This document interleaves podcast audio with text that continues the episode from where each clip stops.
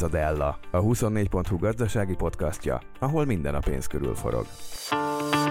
Amit Lengyelország például nagyon jól csináltak hozzánk képest, hogy elaprózott kis birtokok vannak, ugyanígy, mint itt, nagyon sok, bár ott is koncentrálódik, de olyan élelmiszeripari trösztöket hoztak létre nagy vállalatokat, akik maguk alá szervezték az előállítást és a termelést, és európai szinten gyakorlatilag 10 év alatt, 15 év alatt megerősödtek piacvezető szereplők. Ez a folyamat zajlik nálunk is? Részben. Szerintem még nem eléggé.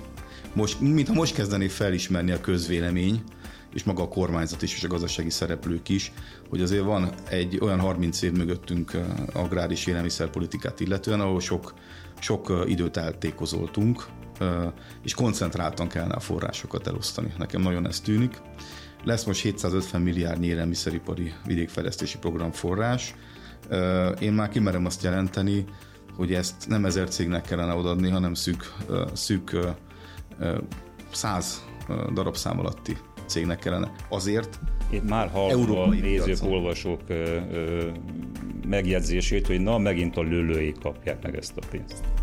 Magyarországon nagyon-nagyon sok magánkézben lévő, nagyon sikeres élelmiszeripari cég van, és a hallgatók ezeket a termékeket nap mint nap fogyaszt, fogyasztják. Most reklámokok miatt nyilván nem mondhatok neveket, de a tejiparban, a húsiparban, a baromfiparban, a sertésiparban. A lölő és csányi. Sokkal többen vannak szerencsére. A nézőket, hallgatókat! Ez a Della 24.hu gazdasági podcast műsora Baka F. Zoltán vagyok. Mai vendégem Hollósi Dávid, a Magyar Bank Holding agrár és élelmiszeripari üzletágának ügyvezető igazgatója. Üdvözlöm a stúdióban! Köszönöm szépen a meghívást! Kezdjük talán a mindenkit leginkább foglalkoztató kérdéssel. Valóban tújtottunk az áremelkedések legdurvább szakaszán, és az ősz folyamán most persze elsősorban az élelmiszer termékek végfogyasztói árára gondolok. Az ősz folyamán egy jóval konszolidáltabb áremelkedésre lehet számítani, vagy azért ott a horizonton föltűnnek viharfelhők, mint hogy beszélgetésünk előtt is lecsapott Budapestre a, a vihar, Gondolok itt például az üzemanyagárak várható emelkedésére, a külső konjunktúra alakulására, a, az energiaárak sem teljesen stabilak, azért azt látjuk, hogy a határidős árak november-decemberre magasabbak, mint a mostani prompt piaci árak, úgyhogy itt feltűnnek a horizonton kockázatok, hogy látja ezt? Alapvetően a rövid válaszom az az, hogy túljutottunk az élelmiszerárak drasztikus emelkedésén.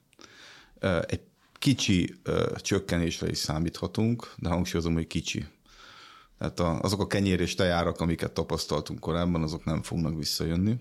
Bele vannak kódolva ebbe a történetbe, ami az elmúlt években történt és azt látjuk, hogy a világpiacon az alapvető termékek ára, ilyenből az élelmiszert előállítjuk. Ugye soroljuk a commodity tőzsdei termékeket, ezek általában ugye a, a malmi búza, a kukorica, a repce, a napraforgó, a nyers tej, a tőkehúsok.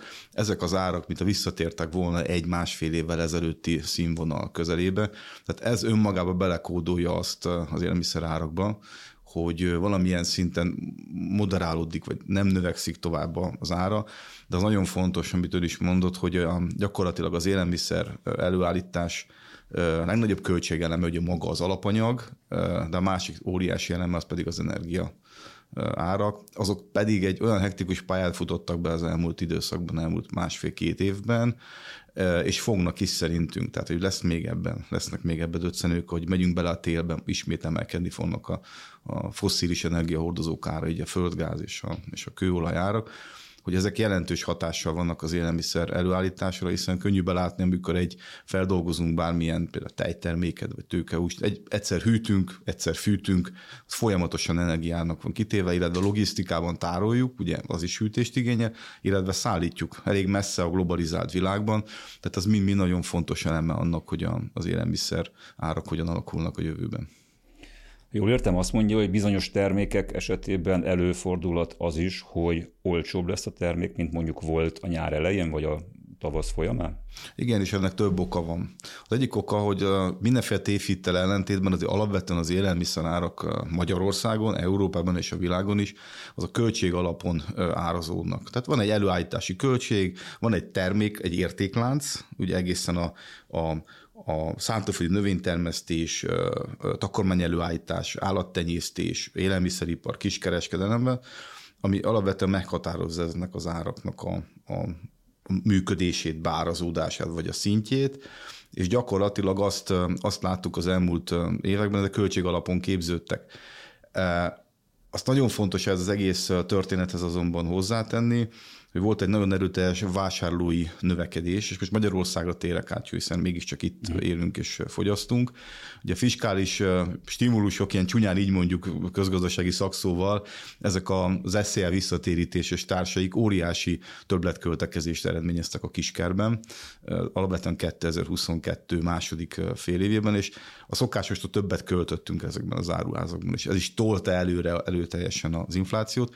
Most viszont, és rátérek a mostani helyzetre, alapvetően azt látjuk, hogy a kiskereskedelmi élelmiszer jellegű forgalom az 10, de, de inkább 15 százalékkal már csökkent az előző időszakokhoz képest, és ez szépen lassan már az élelmiszeriparra is visszahat, kevesebbet kell előállítaniuk, kevesebb terméket, és sajnos azt látjuk, hogy az élelmiszeriparunk nem túl hatékony, vannak nálunk sokkal hatékonyabb élelmiszeripari országok, például Németország, Olaszország vagy Lengyelország, ami így elsőre eszembe jut. Hollandiát már nem is említem, mert ő azt, azt valóban a csúcs. Egyszerűen a tömegtermékeket olcsóbban elő tudja állítani, a kiskert szívesebben vásárol olcsóbban előállított terméket, mert alacsonyabb áron meg tudja venni, és sajnos a hazai polcokról egy, ismét elkezdett kikopni a magyar termék, és inkább külföldi olcsóbb termékek vannak, és a vásárló erő csökkenésével és a vásárlói kapacitás csökkenésével azt látjuk, hogy elindultak azok a, az ár, hogy mondjam, milyen leszállítások, meg ugye vannak még mindig kormányzati intézkedések ebben a tekintetben, amik alapján azt gondoljuk, hogy lesznek olyan termékek, aminek, aminek kedvező. Bár például a tejtermékekben lehet egy ilyen pici visszaesés, de ez körülbelül saját beslésem szerint ez nem lesz több 10-15 százaléknál, az biztos. Ugye a kenyeret meg a tejet a kenyérféleségeket meg a tejet említette. Van még olyan termékcsoport, ahol számítanak arra, hogy olcsóbb lehet a végfogyasztói?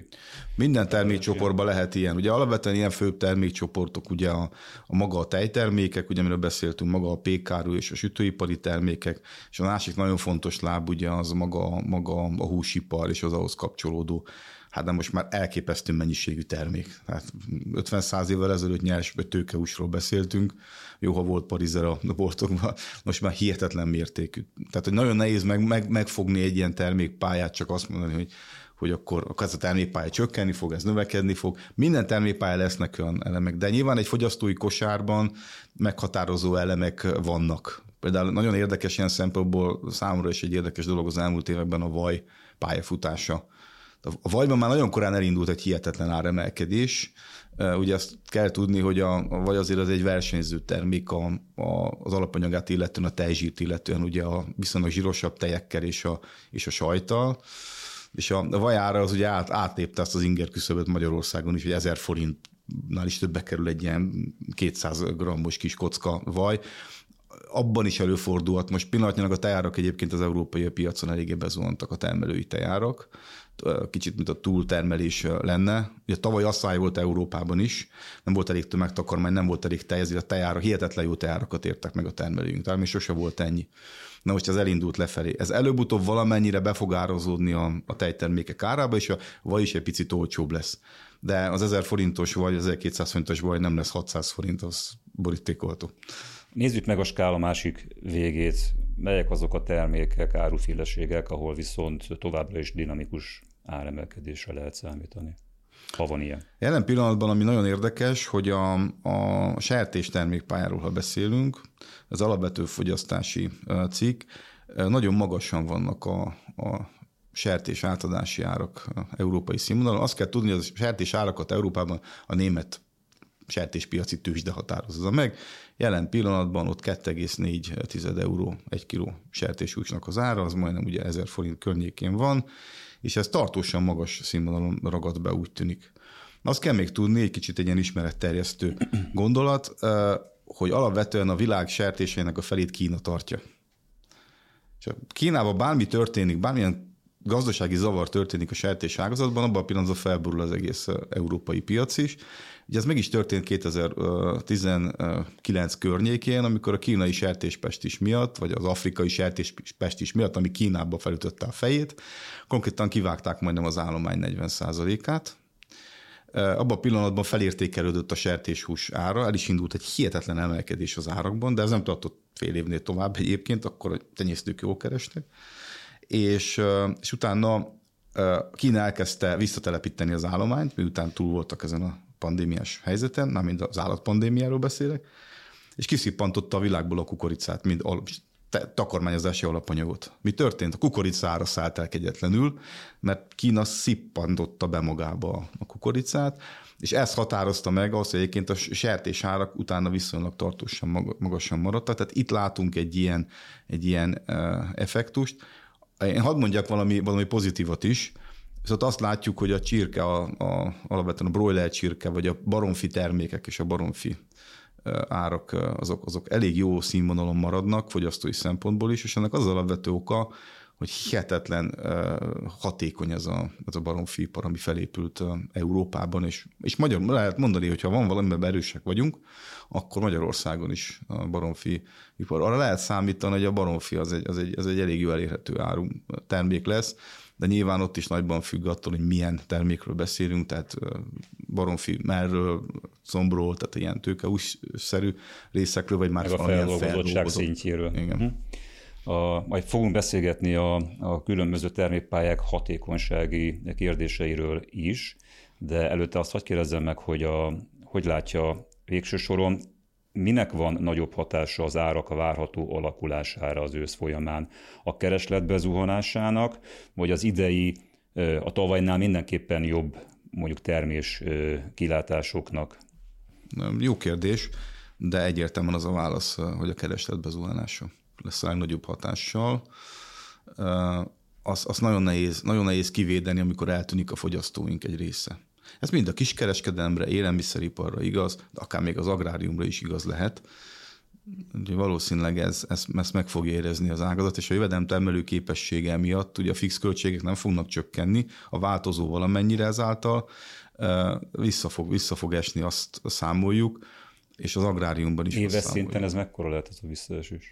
Azt gondolom, hogy ezzel egyenesen arányos minimum, de nyilván sok múlik azon, hogy az energiárak hogyan fognak alakulni meg, meg azon is nagyon sok múlik, hogy a, a világgazdaságban és a világpolitikában ugye mi történik.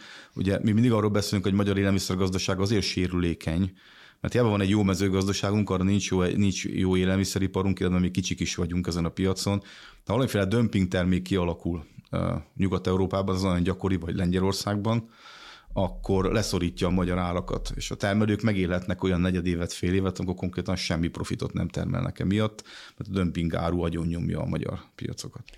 Éves szinten ez a 10-12 százalékos visszaesés, akkor az körülbelül borítékolható a kiskereskedelemben?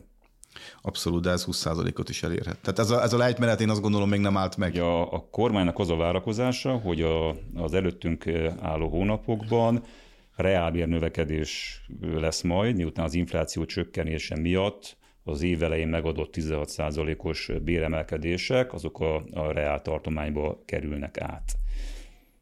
Mi várható el logikusan a fogyasztótól? Hogyan fog erre reagálni? A mindennapi kiadásaiban fog ez lecsapódni? Tehát mondjuk többet fog vásárolni, mint korábban, mert úgy érzi, hogy megteheti, vagy miután megégette magát az elmúlt másfél-két évben, inkább a megtakarításait próbálja majd növelni. Nagyon érdekes elemzést láttam, ami arra vonatkozik, hogy az elmúlt időszakban jelentősen nőtt a lakosságnak a, a betétállománya és megtakarítás állománya. Nyilván ezt nem, láttuk, nem látjuk pontosan, hogy melyik jövedelmi decilisekben vagy szegmensekben, de ez egy, ez egy tendencia. Amiből egyébként arra is lehet következtetni, hogy a, a lakosság nem hajlandó egy idő után megfizetni ezeket a hihetetlen fogyasztói árakat. Ugye itt Magyarországon végbe ment buszka egy év alatt 46%-os élelmiszer emelkedés, ami a fogyasztói kosar átlagát tekint, vagy nézve jelentkezett. És egy idő után már a fogyasztó azt mondta, hogy már meg tudnám venni, köszönöm szépen, ezért ennyi pénzért, vagy ennyi, ezért az árért már nem kell. És elindult egy ilyen, egy ilyen lát, látható megtakarítás, növekedés, De azért tegyük azt is hozzá ehhez, hogy az előző évben, 2022-ben, és én főleg az SZL visszatérítésre és egyéb kormányzati intézkedésekre tenném a, a voksomat, elindult egy erőteljes kiskereskedelmi forgalom növekedés. Boldog-boldogtalan vásárolt mindent, amit csak tudott. Van egy, van egy, ez egy magyar effektus egyébként, ha több pénzünk van, akkor itt elkezdünk összevásárolni mindent a, a kiskereskedelmi. Ez az FMCG szektor, ugye Igen. ez a gyorsan forgó szektorban nagyon sok pénzt elköltünk. Pont egy ilyen konferencián voltunk most, ahol, ahol gyakorlatilag másról sem beszéltek a kereskedelmi igazgatók, nagy élelmiszeripari cégeknek a vezetői, hogy hogy a, hogyan fogjuk pótolni azt a kiesett 10-20 százaléknyi forgalmat, ami, ami nem, amit nem, nem elvesztettünk, de én azt gondolom, hogy egy túlfogyasztásból is eredt, és akkor még, még valamit a rájövedelmek növekedéséhez.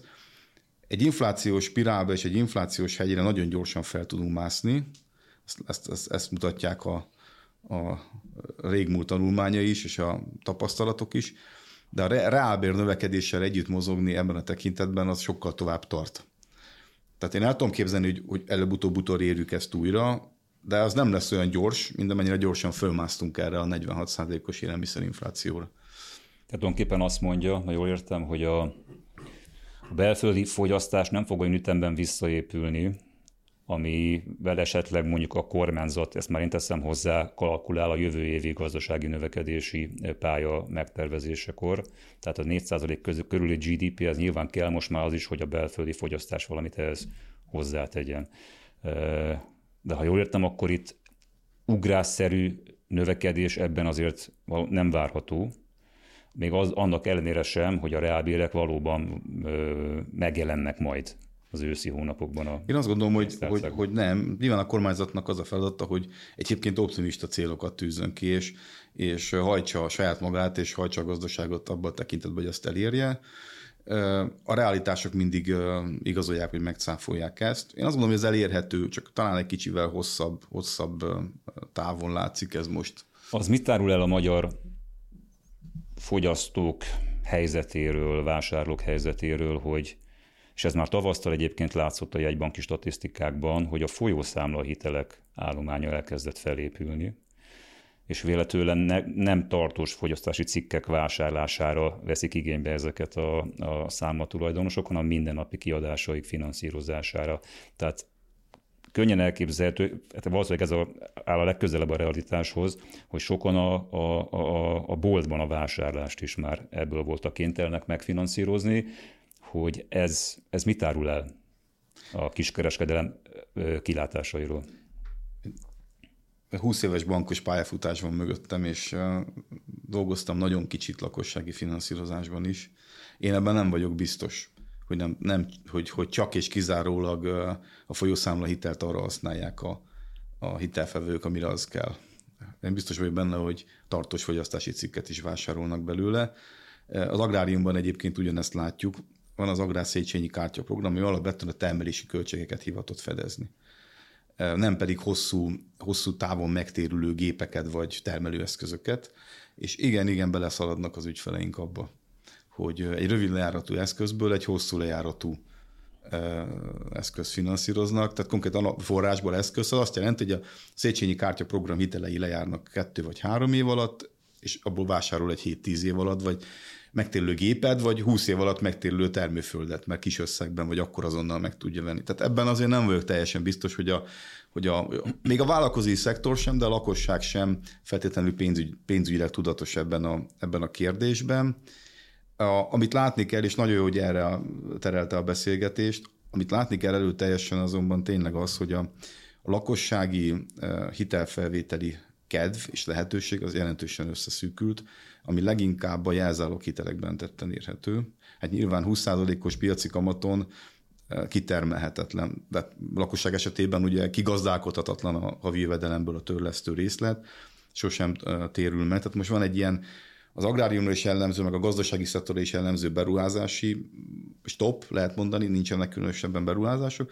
A fogyasztóknál pedig a, a tartós, főleg a jelzálakitelek piaca állt meg, és ilyenkor elkerülhetetlen jelenség, hogy elkezdjen növekedni a folyószámla hitelek és a személyi kölcsönöknek a, a, a piaca.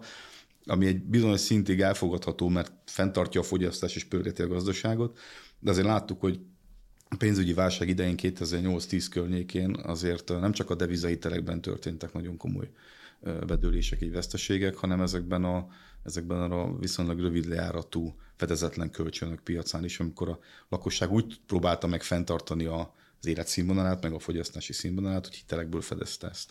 Tegyük hozzá, ezek a legdrágább kölcsöntípusok a, a kamat igen. szintjét illetően. Mert fedezetlen kell, a bank igen, számára. kell fizetni, úgyhogy sokkal beljebb nem kerül az, aki mondjuk egy beruházási hitel helyett egy ilyenből próbálja finanszírozni a, a, a fejlesztéseit. Akkor térjünk rá a hatékonyságbeli problémákra, e, és valóban ugye az is kiderült az elmúlt másfél-két évben, korábban is kiderült, csak most a, talán a legélesebben e, lett ez megvilágítva a krízis során, hogy a magyar mezőgazdaságban komoly e, hatékonyságbeli problémák vannak. Hogyan lehet ezen változtatni, milyen szerkezeti és vagy tulajdonosi változások kellene az ágazatban ahhoz, hogy, hogy ez a fajta felzárkózás, akár a holland, akár az osztrák, akár bármelyik nyugat-európai agráriumhoz, ez sokkal gyorsabb legyen, mint ahogy most zajlik. Mindenképpen tisztázzuk, nem foglalkozik napi szinten a mezőgazdasága vagy az élelmiszeriparral, most már egyre inkább arról beszélünk ebben a szakmában, hogy 21. századi értelemben nem szabad külön választani a mezőgazdaságot az élelmiszeripartól, sőt, én már azt mondom, hogy a mezőgazdaságot élelmiszeripart kiszolgáló úgymond agribiznisz tevékenységet, ez tipikusan ilyen a, a vetőmag előállítás, a műtrágya előállítás és kereskedelem, mezőgazdasági gépek előállítása és kereskedelme, gabonakereskedelem, és még a végére oda tenném a kiskereskedelmet. Mi ebben gondolkodunk? Tehát gyakorlatilag egy teljes termékpályát átfogó elemzésre van szükség, meg szemléletre van szükség, amit Nyugat-Európában sokkal jobban megtettek már, és egyébként megjegyzem, hogy mi is, a magyar élelmiszergazdaság a 80-as évek elején a világ négy legjobb és leghatékonyabb ágazatok között volt. Tehát, hogy egyszer már tudtuk ezt, csak ugye jött a 90-es évek elején az az űrzavaros időszak, amikor minden szétesett, meg a piacainkat ugye eladtuk, meg a termelőeszközeinket is, és gyakorlatilag azt kell látni, hogy van egy, egy, egy relatíve jó hatékonysága működő mezőgazdaságunkban már. Ezt el lehet mondani. 2004 óta Európai Uniós tagok vagyunk, azóta gyakorlatilag elképesztő mennyiségű áram, pénz áramlott EU-s támogatásokból a szektorba. Ezt jó vagy rosszul, de azért elég, elég azt mondom, aki jól tudta felhasználni, az most már egy európai mércével is mérhető hatékonysága működő mezőgazdasági céget tulajdonol és vezet. Van számtalan ilyen szerencsére nagyon örülünk, és ez, ez önmében... arányokat nézünk akkor a hasznosulás szempontjából, akkor hogy, hogy néz ki ennek a felosztása, hogy mekkora hányadot tesz ki a jól hasznosult uniós forrás, és mekkorát a rosszul? Hát erre nagyon nehéz bestéseket adni. Azt kell megnézni, a hatékonysági mutatóink átlagban hogyan alakultak, és akkor mondok erre egy arányszámot, például a mezőgazdaság, tehát a szántóföldi növénytermesztésben a termés átlagaink az kb. kétharmada, háromnegyede nyugat-európai átlagnak tehát hogy még van hova fejlődnünk, de amikor elindultunk 2004-ben, akkor fele vagy egyharmada volt. Tehát hogy nagyon szép pályát futott be.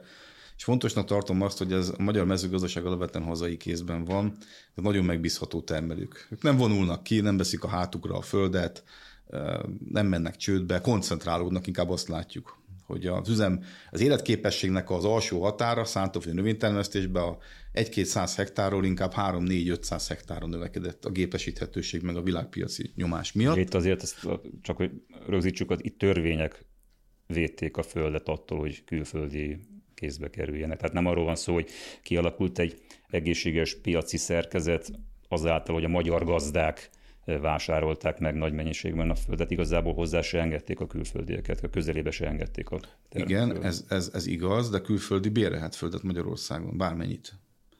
Tehát ugye nyilván protekcionális eszközökkel védtük ezt a dolgot, meg ugye csak magánszemély vásárolt földet Magyarországon is csak maximum 300 hektárt. Nyilván ez is alakultak ki az általunk családi holdingnak hívott formációk, ahol ahol 300 hektár földet birtokol a család összes tagja. Szerint ez egészséges birtokszerkezet? Nem különbözik különösebben a nyugat-európaitól, ez az érdekes. Egyáltalán nem. Én nem látom ennek a, ennek a nem tudom, hogy ennek mekkora előnye lenne, mondjuk tíz gazdasági társaság birtokolná a földeket, és mondjuk, mondjuk eladható lenne az egész tokkal vonóval. Tehát annak nem tenném ki magunkat, hogy a nálunk sokkal erősebb tőkehelyzetben lévő nyugat-európai befektetők, azok kivásárolják a magyar termőföldet. Tehát én ezt abszolút egy, ezt ebben a tekintetben helyes iránynak érzem. Én abban változtatom. Egy bizonyos birtok koncentráció most is zajlik, csak ugye magyar részvevőkkel, például az önbalkjának az egyik tulajdonosa Mészáros Lőrincen keresztül.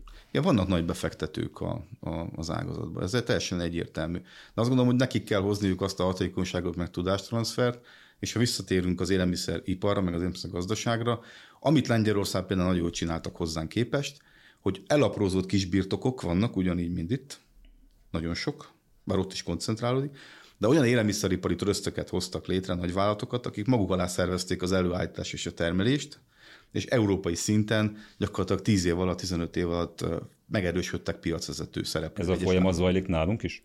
Részben. Szerintem még nem eléggé. Most, mintha most kezdené felismerni a közvélemény, és maga a kormányzat is, és a gazdasági szereplők is, hogy azért van egy olyan 30 év mögöttünk agrár és élelmiszerpolitikát illetően, ahol sok, sok időt eltékozoltunk, és koncentráltan kellene a forrásokat elosztani. Nekem nagyon ez tűnik. Lesz most 750 milliárd élelmiszeripari vidékfejlesztési program forrás.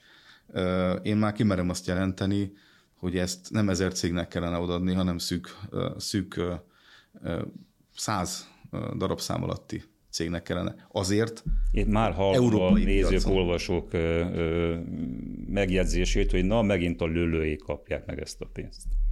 Magyarországon nagyon-nagyon sok magánkézben lévő, nagyon sikeres élelmiszeripari cég van, és a hallgatók ezeket a termékeket nap mint nap fogyasztják. Most reklámokok miatt nyilván nem mondhatok neveket, de a tejiparban, a húsiparban, a baromfiparban, a sertésiparban. A lölő és csányi. Sokkal többen vannak szerencsére. Ezeket a cégeket kellene, én azt gondolom, olyan helyzetbe hozni, és az a fogyasztó elemi érdeke. És most foglalkozzunk azzal, hogy mi a mi, a, mi, a mi fogyasztó elemi érdeke. Az az elemi érdeke, hogy jó minőségi élelmiszerhez elfogadható áron tartósan hozzá tudjon jutni, és kiszámítható legyen. Ráadásul egészséges legyen, ugye? És Magyarország egy agrár élelmiszeripari ország, ha tetszik, ha nem. Van egy autóipari, meg egy ipari elköteleződésünk és egy irányunk, de valójában a Kárpát-medencének olyan adottságai vannak még a, még a klímaváltozás ellenére is, mert szerintem azt érezzük mindannyian, hogy itt nagyon meg fog változni a, a jelleg, hogy én ebben nagyon sok pénzt fektetnék. Tehát az élelmiszer ágazat az stratégiai ágazattá vált. És más nagy tőkés befektetőt is megkérdeztek 10-20 évvel ezelőtt, hogy miért fektet ebbe, és gyakorlatilag, és azt hiszem pont Csányi Sándor mondta azt, hogy hogy, hogy azért, mert nem, nem hoz olyan sokat, mint az építőipar. Olvastam egy beszélgetést, a Demián Sándorral beszélgetett. De stabilan hozza. A, ha már szóba hozta a klímaváltozást, akkor hogy látja, hogy hogyan fog el, fogja ez átalakítani Magyarország agrár kultúráját, milyen haszonnövények szorulhatnak ki, és milyenek léphetnek be a helyükre, és hogy erre a változásra a magyar agrárium szereplői mennyire vannak felkészülve, mennyire állnak készen? Nagyon jó kérdés szintén. Mondok egy példát. Tavaly volt egy 1000 milliárdos asszálykán Magyarországon, az Alföld nagy részén nem termett semmi az asszály miatt. Volt két hónapig egy cseppeső, nem esett, elégtek a növények. Pont a legrosszabb időszakban, a kukorica tekintetében nyár közepén nem volt eső. Egy millió hektáron... A napraforgónak is. A napraforgó pedig az még egy asszálytűrő növény. Hogy reagáltak a magyar gazdák? Egy millió hektáron szoktunk kukoricát vetni, idén, ha jól tudom, ez 150 ezer hektárral csökkent. Ehhez képest ide jött egy hihetetlenül csapadékos év. Konkrétan elázott az ország fele folyamatosan, rekordtermés az kukoricából, de meg csökkent a termőterület, nem, nem terem annyi, még a rekordterméssel sem minden mennyi egy átlagos évben szokott teremni. Tehát, hogy arra hívnám fel a figyelmet, hogy hektikussá vált a, a gazdasághoz hasonlóan, meg a világpolitikához hasonlóan beléptünk a hektikus időjárás és a klíma korszakába. Hát ember legyen a talpán, aki ehhez okosan tud alkalmazkodni. Nem könnyű egy gazdasági szerkezeten változtatni. Tehát azt kell látni, hogy a magyar állattenyésztés és gabona feldolgozó ipar a kukoricára, repcére, napraforgóra és, és a búzára, árpára épül. Ebből állítjuk elő az élelmiszereknek a 90 akárhány százalékát, de nagyon magas százalékát. Ha azt mondjuk, hogy a gazdák mától nem vetnek kukoricát, akkor holnap két-három nagy európai szintű, vagy európai léptékkel nézve is nagy élelmiszeripari cég alapanyag nélkül marad, és mehet Ukrajnába, vagy akárhova kukoricát vásárolni. Tehát ahhoz, hogy ezen változtassunk, ez nem egy év, meg kettő, az egész termékpályát meg kell változtatni. A sertés és a, a baromfi előállításnak is szintén ezek a fő alapanyagai, a tejtermelésnek is. A hónaptól ne ígyunk tejet. Tehát ez egy nagyon nehéz, nagyon nehéz kérdés. Én inkább arra hívnám fel a figyelmet a mezőgazdasági vállalkozók tekintetében, hogy hogyan tudják a kockázataikat csökkenteni. Tehát az így szoktunk, meg így szoktuk csinálni, meg így csinálta apám, meg nagyapám, ez nem fog működni. Más korszakban, más időjárási korszakban éltek.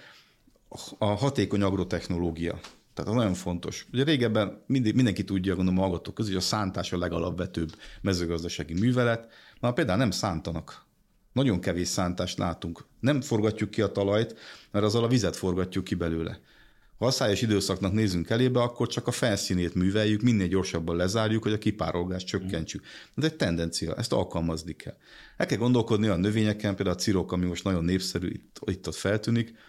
Én is pont annak mondtam valakinek, hogy én is sütök cirokból otthon kenyeret, sütünk kenyeret, ciroklisztből, kiváló. A szájtűrő növény és a kukoricát elég sok helyen, főleg takarmányzásban helyettesíteni tudja el kell ezen gondolkodni. De akkor felhívom a figyelmet egy másik dologra, ha a vetés szerkezetet váltok, akkor a gépparkomat is részben le kell váltani. Mert, mert abban befektettem, és megtérül 7-10 év alatt, azt most ki kell dobnom, és akkor egy új gépsort kell vennem. Például a cukorrépa termesztés részben ezért is kopott ki a gazdák vetésszerkezetéből. Egyrészt a kukorica helyettesíti, ugye azzal édesítjük az üdítőitalokat, ma már izocukorral, ami kukoricából van, és konkrétan iszonyatosan magas a termelési költsége, és olyan speciális gépparkot igényel, mert nagy az asszály kockázata. Tehát, hogy ezen kell változtatni, kell gondolkodni, és még egy gondolatot azért hadd tegyek ehhez hozzá, hogy kérdezte, hogy a gazdák mennyire vannak erre felkészülve. Én azt látom, hogy kevéssé, de van egy olyan mondás, hogy a kényszer nagy úr.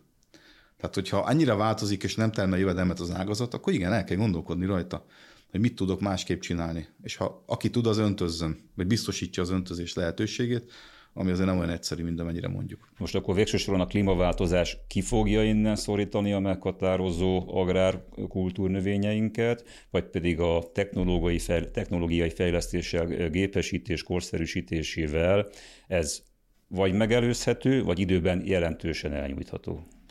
Időben jelentősen elnyújtható felelőtlen bestés lenne azt mondani, nálam sokkal felkészültebb klímakutatók sem pontosan tudják, hogy mi fog történni a klímával, illetve ez egy annyira veszélyes, vagy nem is veszélyes, vagy annyira érzékeny rendszer, hogy az emberiség hogy fogja vissza a széndiokszid kibocsátását a következő 5-10 évben, az jelentősen meghatározza, hogy mi fog történni. Ugye vannak kutatások arra vonatkozóan, hogy már megállíthatatlan a folyamat. Tehát számtalan rádióbeszélgetést hallok ebben az ágazatban naív emberek között, akik narancs és citromligetekről beszélnek Magyarországot illetően. Szerintem lesznek egyébként. Én például termelek otthon citromot, gyönyörű szép. Sógoroméknál Békés Csabán gyönyörűen terem a citrom. Nálunk is száz citrom van a citromfáma, de télen be kell vinni. Katalógusba. Igen, lenne. az. Csak télen elfogy. Tehát azért vagyunk nehéz helyzetben, mert bár a mediterrán növényeket ide tudjuk hozni, de télen pont annyi fagy van, ugye ez meg a, gyakorlatilag a gyümölcstermesztési képességünket, hogy halljuk a rádióba. Minden évben van egy olyan fagyos nap a virágzáskor, amikor lefagynak a virágok, és nem, nincs gyümölcs. Tehát az ágazatban óriási kockázat van, ezt nézzük egy termelő szempontjából. Egyetlen egy fagyos reggel az egész évi termését elviszi. A, visszatérve a klímaváltozástól a, a napi piaci folyamatokig, Ugye még mindig 30% közelében van az élelmiszerinfláció Magyarországon, a legutolsó KSH adat szerint is 29%-os volt. Idén átlagosan mekkorát várnak élelmiszerinflációba, és jövőre milyen, milyen előrejelzésük van? Ezt ki kell pontosan számolni. Én ezekkel számokkal azért vigyázok mindig, mert ezek az adatok, azok mindig az, az, az előző év azonos időszakához viszonyítva, és hogyha magas bázisról indulunk, és a tanult kollégáim akkor mindig mondják a bázishatás címszót, amit, amit én annyira nem szeretek, mert nehéz, nehéz néha elmagyarázni, meg félrevisz minket. Én azt javaslom mindenkinek, hogy a boltokban a fogyasztói árat nézze meg egyik héten, másik héten, harmadik héten, abból le fogja tudni vonni a következtetést, Ugye a kormányzat évvégére egy számjegyű inflációt jósol, az évet elkezdtük egy... De nem élelmiszerinflációt, hanem az, az teljes átlagot, fogyasztói. Átlagot. Igen. Egyébként az élelmiszer az bele fog ebbe, ebbe simul. Sőt, Az élelmiszer tekintetében szerintem már elértük a platót, már korábban, már évelején elértük a platót, onnantól fogva az élelmiszerek 1-2 százalékkal, tehát a normális ütemben drágulnak, sőt, ahogy beszéltük az elején, vannak olyan tételek, amik, amik még olcsóbbak is lettek valamennyivel. Tehát ebben a tekintetben, ha azt mondjuk, hogy egy bőven 30 százalék feletti inflációval kezdtük az évet, és évvégére előjünk egy, egy számjegyűt, ez, ha ennek van egy lineáris lefutás, akkor körülbelül azt lehet mondani, hogy 10 és 20 százalék közötti infláció és ráta várható. Tehát vissza fogunk térni egy normális kerékvágásba. Az, ez az inflációs történet, amit bekövetkezett az elmúlt két évben, ez egy nagyon-nagyon ritka eset. Ha, me, ha belegondolunk, szerintem Magyarországon legutóbb talán a rendszerváltozás környékén lehetett ilyesmi, és egyébként együtt mozogtak akkor ugye az alapkamatok hihetetlen növekedésével, ami most is megtörtént Magyarországon. Meg ne felejtsük el, itt volt azért egy nagyon erőteljes időszak, amikor a, a forint árfolyama óriásit romlott. És ha azt nézzük, hogy a magyar élelmiszeripar alapanyagait alapvetően a, a, a mezőgazdasági termékeken kívül külföldről szerzi be, és az élelmiszereink 70%-ban a kőolaj és a földgáz árától függnek, amit úgy veszünk meg külföldről, mert nagy a kitettségünk, egy romló deviza mellett ne csodálkozzunk rajta, hogy ekkora infláció következett be, és van még egy hatékonytalan élelmiszeriparunk, ami a munkaerőt és az energiát sem használja föl hatékonyan. Tehát ennek ez a vége. Ehhez hozzáteszem, hogy a, a kormányzati narratíva szerint az extra profit is felelős azért, hogy ekkora volt az infláció Magyarországon, Európa rekorder inflációról beszélünk.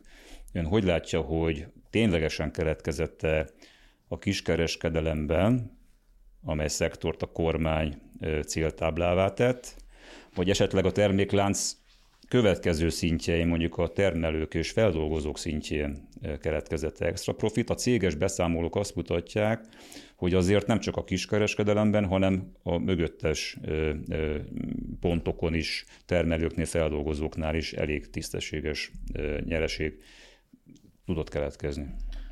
Most itt alapvetően az élelmiszeripari és az agrárcégeket képviselem. Az agráriumban volt egy 1000 milliárdos a szájkár. Az állattenyésztés az évelején az döglődött, évvégén már szépen termelt, tehát volt egy átlagos éve. Az élelmiszeriparban szerencsénk van, mert végelemeztük a, a mérlegeket, 2022-es mérlegeket. Nagyjából azt lehet mondani, hogy pénzüknél maradtak. Tehát amennyivel nőtt a, a forgalmuk, ez egyébként 48% átlagosan, az infláció beépült a forgalmukba, és ez egy jó hír, hogy az ő szempontjukból nyilván, hogy tovább tudták adni a megnövekedett termelési költségeiket, körülbelül annyival nőtt a jövedelmezőségük. Tehát ott olyan nagyon nagy csoda nem történt ebben a tekintetben, tehát arányosan nem változott. A kiskereskedelemben mindig csökkentek a, a profitok. Ha megnézzük a 6-8 legnagyobb lánc... Ez egy világos válasz erre a kormányzati felvetésre, hogy extra profit tudott keletkezni ebben az ágazatban. Nem. Én azt mondom, hogy a kiskereskedelem kreatív.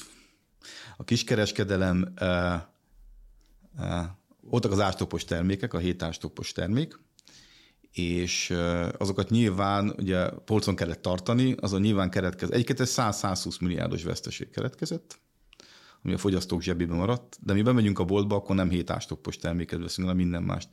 És a kiskereskedelem nyilván kreatív módon ezt szétterítette, de az, az egy tény, nagyon is mondja, hogy ugye én is utaltam rá, hogy a kiskereskedelemnek a jövedelmezősége csökkent.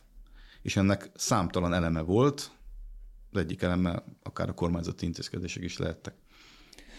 A, megütötte a fülemet, mikor a beszélgetésünk egy pontján vázolta, hogy a, a, az agrárvállalkozások sem teljes felelősséggel élnek a hitel lehetőségekkel, és rövid futamidejű hitelekből finanszíroznak hosszú távú befektetéseket.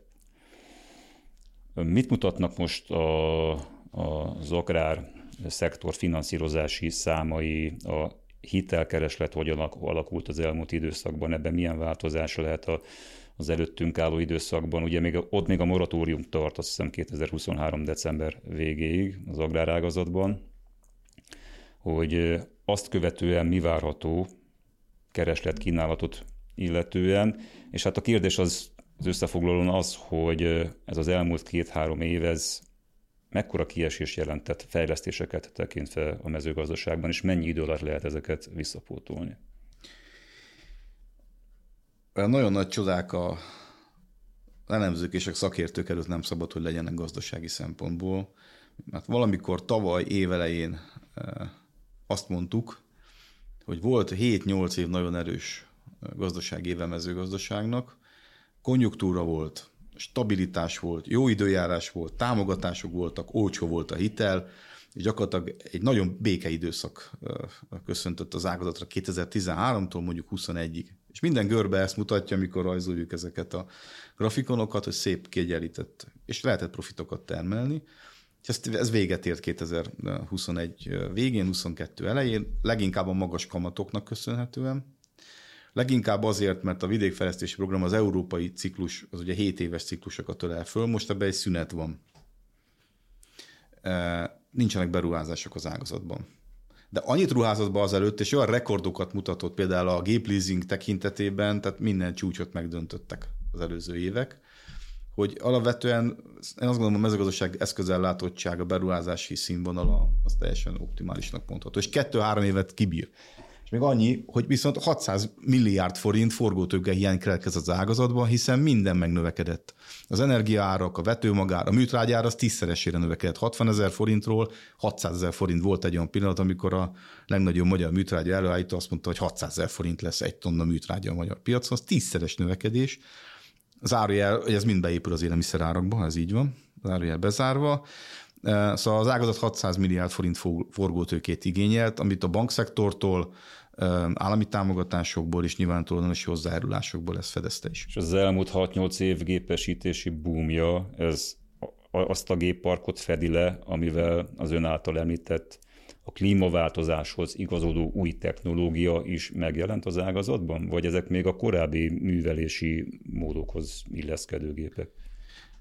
Részben igen, és nagyon nagy részben annak is betudható ez, hogy a gazda is kreatív egyébként, hogy egyébként volt egy, egy nagyon nagy mértékű 100 milliárd forintot meghaladó precíziós géppályázati csomag, 50 támogatással lehetett olyan gépeket vásárolni, ami pontosan azt szolgálja, hogy hogy tudok okszerűen gazdálkodni. Szenzorokkal felszerelve, digitális eszközökön egy hűs szobából figyelhetően, hogyan tudok hatékonyabban vetni, milyen a talajnak a, a vízellátottsága, a gyomellátottsága, vagy a gyomosodás. Tehát sorolhatnám most, ez egy külön műsort megérne, és ebben nagyon sok pénzt fektettek ebbe. Tehát, hogy én azt gondolom, jó irányba mentünk el, de mondom még egyszer, koncentrált üzemekre van már ahhoz szükség, hogy, hogy egy ilyen gépet valaki meg tudjon. Egy 100 millió forintos gépekről beszélünk. Végül, de nem utolsó sorban, ugye itt ma már elhangzott, hogy a Magyar Bank Holding egyik meghatározó tulajdonosa Mészáros Lőrinc a köznyelv általában is hozzáköti az MBH-t. Önök hogy látják házon belülről, hogy a, ez a lőlő jelensége, hogy mondjuk Pesti László fogalmazott nem olyan régen ezzel kapcsolatban, tehát hogy az üzleti tevékenységükre hogyan hat az, hogy, hogy a kormányhoz közelének sorolják be az MBH-t, hogy Mészáros Lőrinc közvetlen vagy és közvetett irányítása alá tartozik a bank. Hát arra gondolok, hogy ennek a pozitív hozadékát azért nagyjából sejti mindenki. De hogy van-e ennek esetleg negatív hozadéka épp arra visszavezethetően, hogy, hogy a, a tulajdonos, az egyik fő tulajdonos az az, aki? Én azt gondolom, és egyiket MBH bankról beszélünk ma már. Tehát, hogy a bankholding az ugye az átmeneti időszak igen. volt, most már összeolvadt ugye a Takarékbank, MKB bank és igen, a Budapest bank, bank és ugye az MKB-ból olvadt a másik kettő, két ütemben. Azért azt lássuk, hogy itt három olyan történelmi bankról beszélünk, mindegyik bank esetében, de leginkább ugye maga a Külkerbank és a Takarék ág jelent egy olyan történelmi hagyományt, ahol nagyon komoly ügyfélportfóliókat hoztunk magunkkal és építettünk az elmúlt években, így konkrétan arról beszélek, hogy egy, egy minőségi népbankot szeretnénk építeni. Ez azt jelenti, hogy két millió lakossági ügyfelünk van, szerintem ez önmagában beszédes. Több százezer vállalkozást finanszírozunk. A Széchenyi kártya NHP programokban, a vállalati üzletákban, az agrárüzletákban piacvezetők vagyunk. Ugye az agrároktok a legjobban beszélni, mert azt vezettem én, ott a 30 ezer agrárügyfelet, kistermelőt, 5 hektáros kistermelőtől a 300 milliárd árbevételű nagy cégekig finanszírozunk, és az elmúlt években piaci átlag felett növekedett a bank. Én azt gondolom, ez önmagában beszél arról, hogy a piaci jelenlétünk és a piaci működésünk hol van, és én azt gondolom, hogy ugye részben állami tulajdon is van a bankban, a Budapest Bank ágon jött be, ugye, mert a Budapest Bankot a Magyar Állam 2016-ban megvásárolta az előző tulajdonostól. Hát nyilván a kormányzati programokat és a kormányzati gazdaságélénkítő támogatási hitel lehetőségeket, azokat mi extra módon és, és a piaci átlag felett szeretnénk minél jobban hasznosítani és eljutatni a gazdasági szereplők. Fölteszem másképp a kérdést, vesztettek el ügyfelet azért, mert a tulajdonosi kör szorosan köthető az Orbán kormányhoz? Ha vesztettünk volna ügyfelet, akkor a piaci növekedésünk nem lett volna a piaci átlag felett. De a felett vagyunk. Hólosi Dávid, köszönöm a beszélgetést. Köszönöm szépen.